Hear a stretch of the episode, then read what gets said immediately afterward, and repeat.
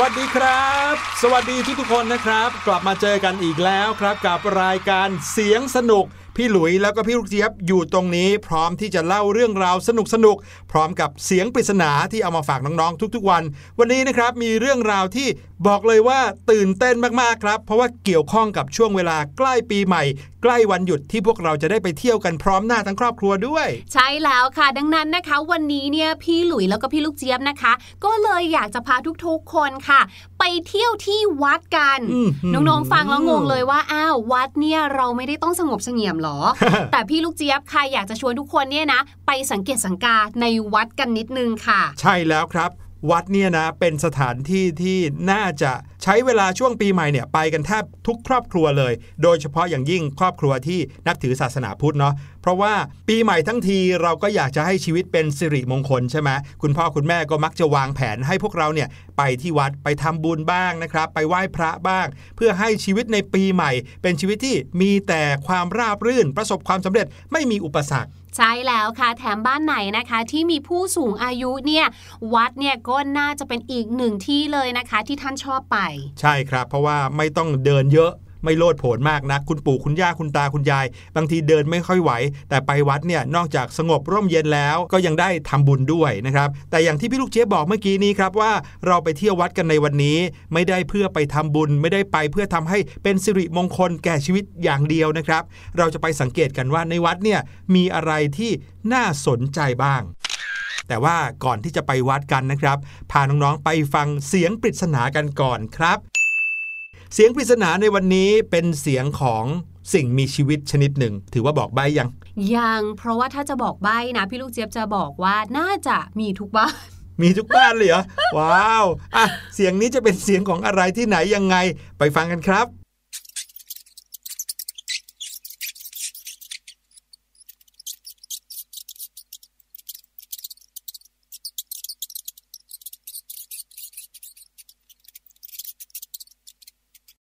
สียงนี้นะคะ เป็นเสียงที่พี่ลูกเจี๊ยบเองเนี่ยคุ้นเคยเป็นอย่างดี เพราะว่าบ้านพี่ลูกเจี๊ยบมี มีแล้วก็ไม่รู้จะทำยังไงถึงจะได้เจอตัวกันด้วย อย่างนั้นเลยเหรอ ใช่ อะ เป็นเสียงของสิ่งมีชีวิตแน่ ๆ แหละ แต่ว่าจะเป็นตัวอะไร พี่หลุยว่าให้น้องๆ ลองเดากันดูก่อนนะครับ ตอนนี้ได้เวลาแล้วครับ ที่เราสัญญากันไว้เมื่อกี้ ว่าวันนี้จะพาน้องๆ ไปวัดกัน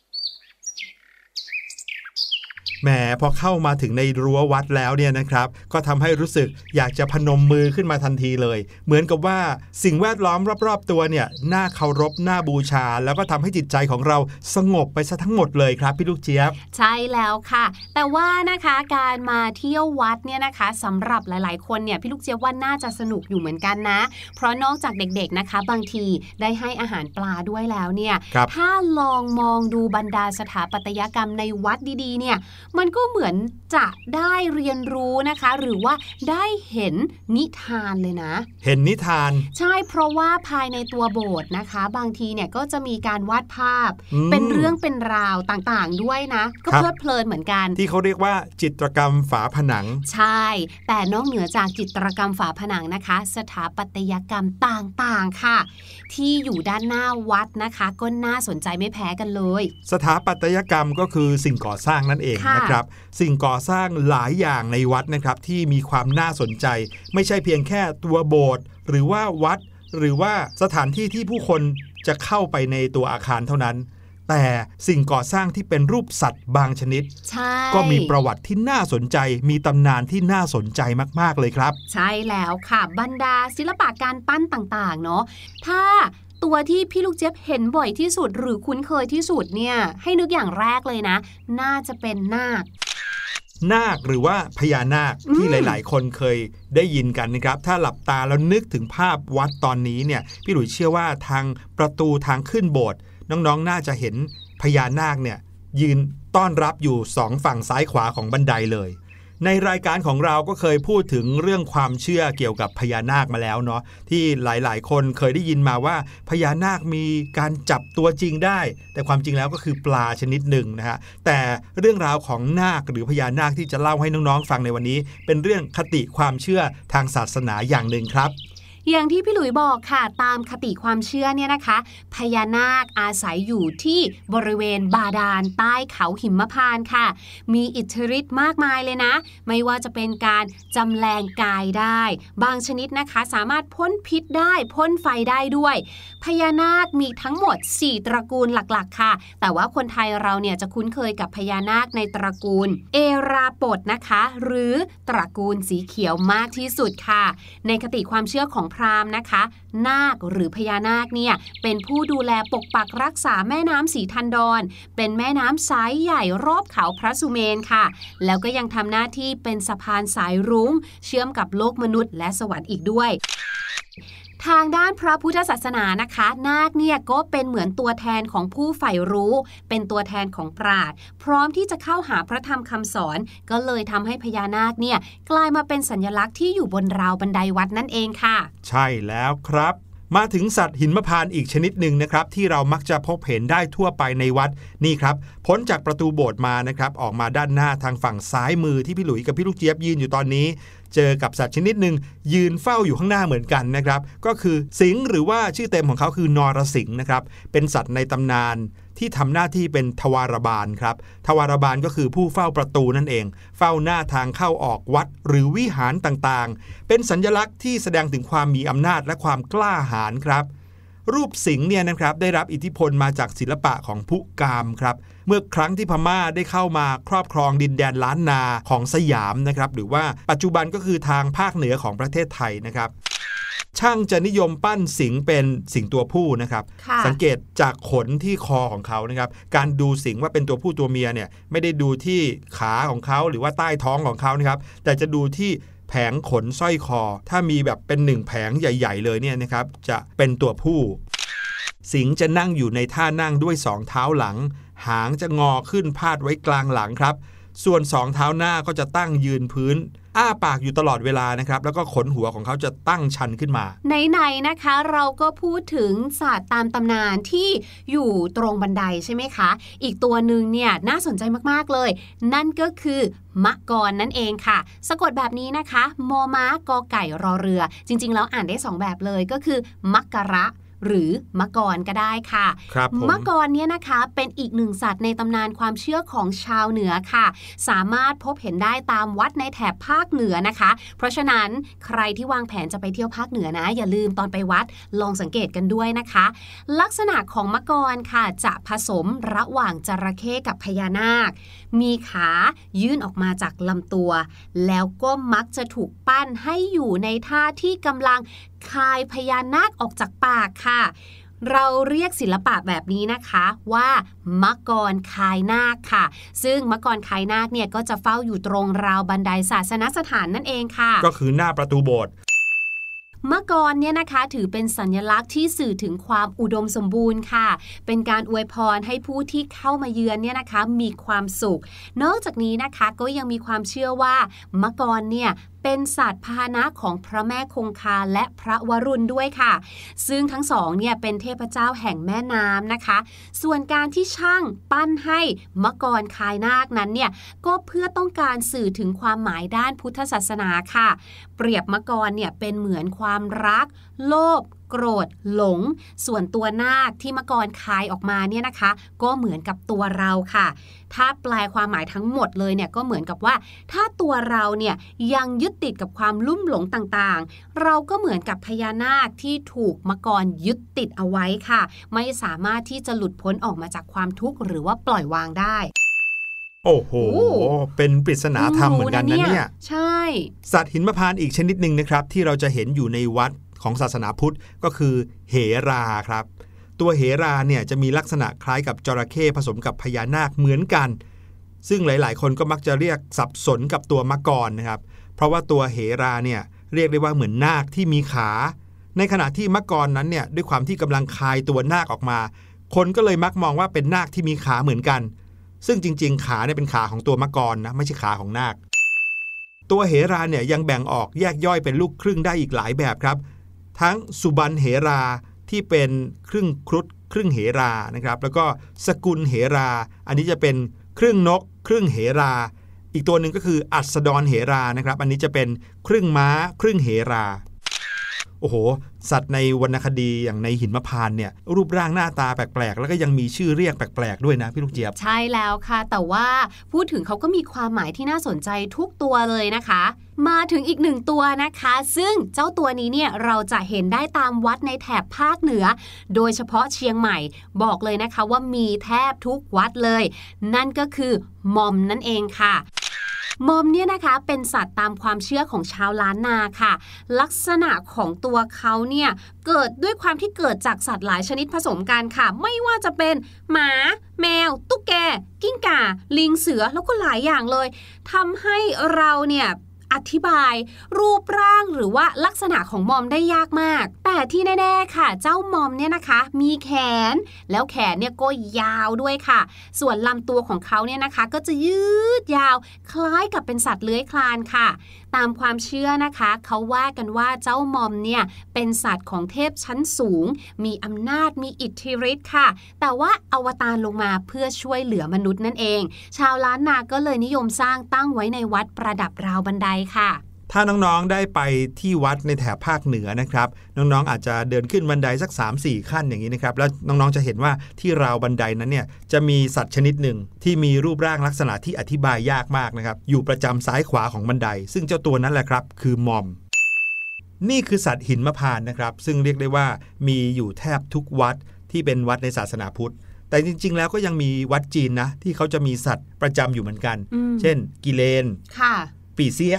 หรือว่ามังกรเขาที่เป็นมังกรอืมจริงเลยใช่ตัวใหญ่ ๆ เลย ถ้าเกิดว่าอืมเป็นวัดที่มีคติความเชื่อของทางจีนอยู่ในวัดด้วยเนี่ยค่ะก็จะมีสัตว์เหล่านี้อยู่ด้วยอืมสัตว์กับศาสนาเนี่ยมีความเกี่ยวข้องกันเหมือนกันนะใช่เพราะค่มักจะอยู่ในประวัติอยู่ในตำนานหลายเรื่องที่เราเคยได้ยินกันนะครับใช่ส่วนมากเนี่ยก็คือเหมือนเป็นพาหนะอืมคู่ใจของเทพต่างๆ อะไรอย่างนี้ เอาละค่ะ หวังว่าการไปเที่ยววัดในครั้งนี้ของน้องๆนะคะ น่าจะสนุกขึ้นอีกนิดนึงแล้วล่ะค่ะ เพราะพี่ลูกเจี๊ยบว่าน้องๆเนี่ย พอเดินไปเนี่ยก็น่าจะได้สังเกตแล้วก็เข้าใจในศิลปะต่างๆ ที่เราได้เห็นนะคะ พอไปเห็นของจริงแล้วพี่ลูกเจี๊ยบว่ามันจะสนุกสนานมากขึ้นอย่างแน่นอนค่ะ แต่ว่าตอนนี้นะคะ เดี๋ยวให้น้องๆทุกคนไปพักฟังเพลงกันก่อนกับเพลงที่ชื่อว่า ฟิตหัวใจครับ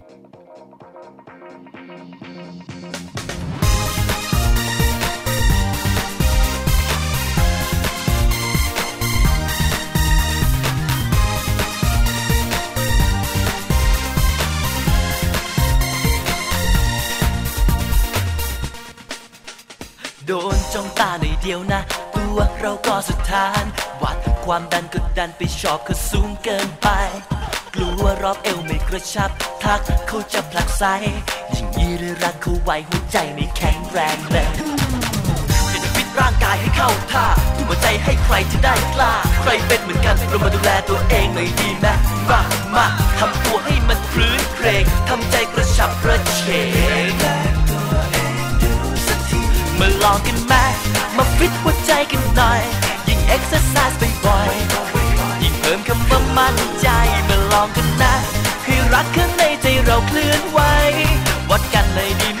ไหม แยกให้กันสักนิดคิดให้ใครมามองทุกอย่างเราต้องดูดี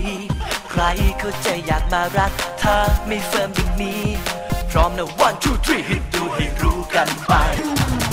อยากจะฟิตร่างกายให้เข้าท่าทุ่มหัวใจให้ใครจะได้กล้า ใครเป็นเหมือนกันเรามาดูแลตัวเองหน่อยดีไหมมามาทำตัวให้มันพรื้นเครงทำใจกระฉับกระเฉ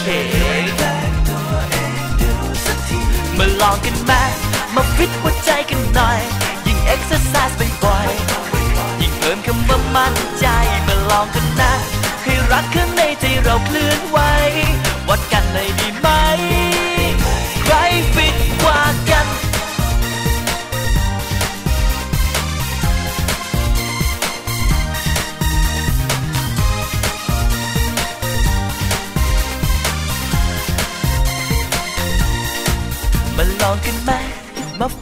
ใจกันหน่อย ยิ่งเอ็กซ์ไซส์บ่อยๆ ยิ่งเพิ่มคำว่ามั่นใจมาลองกันนะ ให้รักข้างในใจเราเคลื่อนไหว วัดกันหน่อยดีไหม มาลองกันไหมมาฟิตหัวใจกันหน่อย ยิ่งเอ็กซ์ไซส์บ่อยๆ ยิ่งเพิ่มคำว่ามั่นใจมาลองกันนะ ให้รักข้างในใจเราเคลื่อนไหว วัดกันหน่อย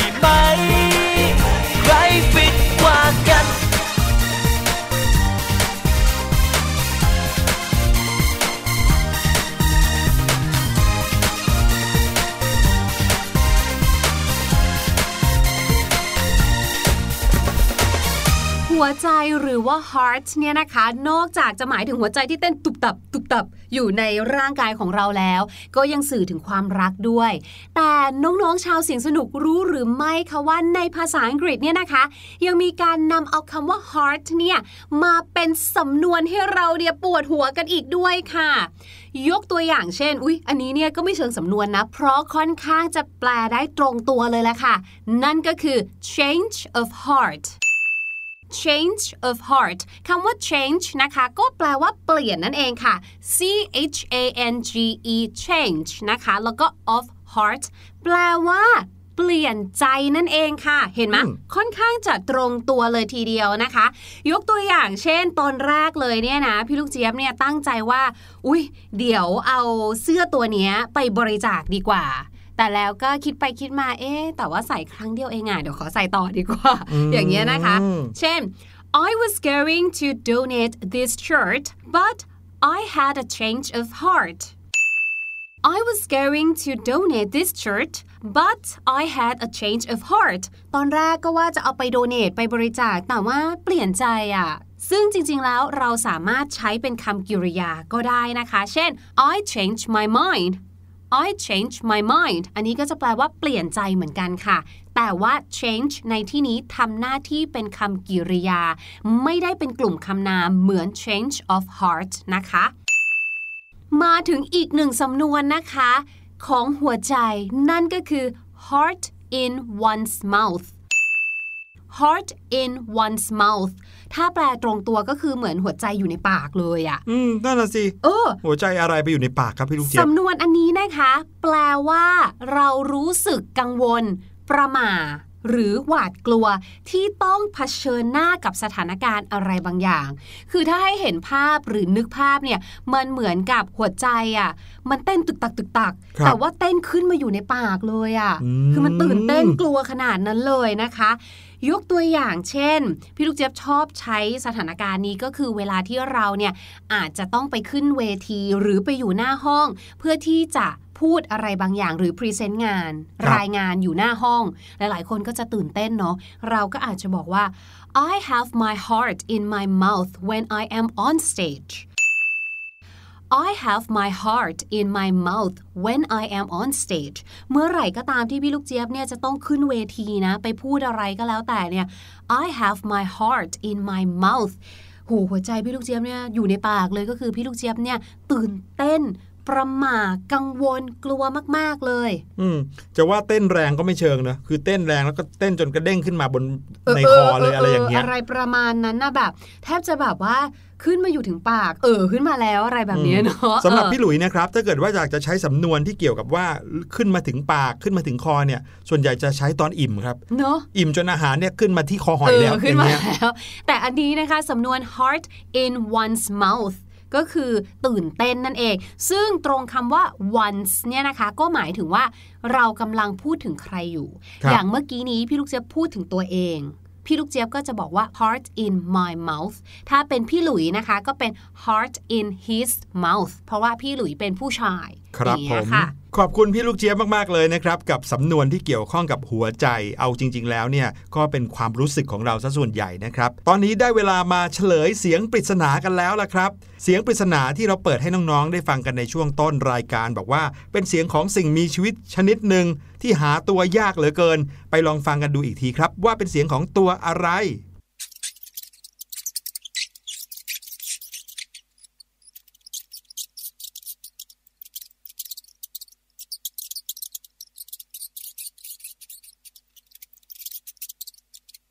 เสียงที่ได้ยินนี้นะครับบอกได้เลยว่าเป็นเสียงที่ไม่ค่อยอยากจะได้ยินสักเท่าไหร่ โดยเฉพาะอย่างยิ่งคนที่ไม่ได้ตั้งใจจะเลี้ยงเจ้าตัวนี้ไว้ครับ เสียงถึงแม้ว่าจะคล้ายๆกับเสียงของนก แต่ความจริงแล้วมันคือเสียงของ หนูจิ๊ดจิ๊ดจิ๊ดจิ๊ดนั่นเองล่ะครับ ใช่แล้วค่ะ เป็นเสียงที่พี่ลูกเจี๊ยบเนี่ยอย่างที่บอกเลยว่าอยากเจอตัวมากๆเลย เพราะเวลาที่เขาเนี่ยไปวิ่งอยู่ใต้ฝ้าเพดานเนี่ยนะเขาก็ชอบไปกัดเอาสายไฟต่างๆบางทีไปกัดอืมเอาสายแอร์หรือว่าแบบท่อแอร์อะไรอย่างเงี้ยใช่ทำให้ของเนี่ยเสียหายพังไปหลายชิ้นเลยแหละค่ะ แต่ว่าก็ว่านะครับถึงแม้ว่าเราตั้งใจจะเลี้ยงหนูบางชนิด เช่นหนูแกสบี้หนูแฮมสเตอร์เนี่ยเราก็มักจะไม่ได้ยินเสียงแบบนี้นะ เหมือนเขาจะไม่ค่อยร้องออกมา นั่นน่ะสิอืมแต่พอเป็นหนูบ้านที่เราไม่ได้เลี้ยงเนี่ยโอ้โห เสียงดังทีนึงนะ ขนลุกเกรียวเลย หรือจริง ๆ แล้วเขากำลังจะส่งเสียงบอกเราว่าเอาเราไปเลี้ยงสิอืมอย่างนี้หรือเปล่า เอางั้นเหรอ มีใครเดาถูกกันบ้างครับ กับเสียงปริศนาในวันนี้ รายการเสียงสนุกหมดเวลาลงแล้วครับ พบกันได้ใหม่ใน EP หน้า วันนี้พี่หลุยและพี่ลูกเจี๊ยบลาไปก่อน สวัสดีครับ สวัสดีค่ะสบัดจินตนาการ สนุกกับเสียง เสริมสร้างความรู้ในรายการ สียง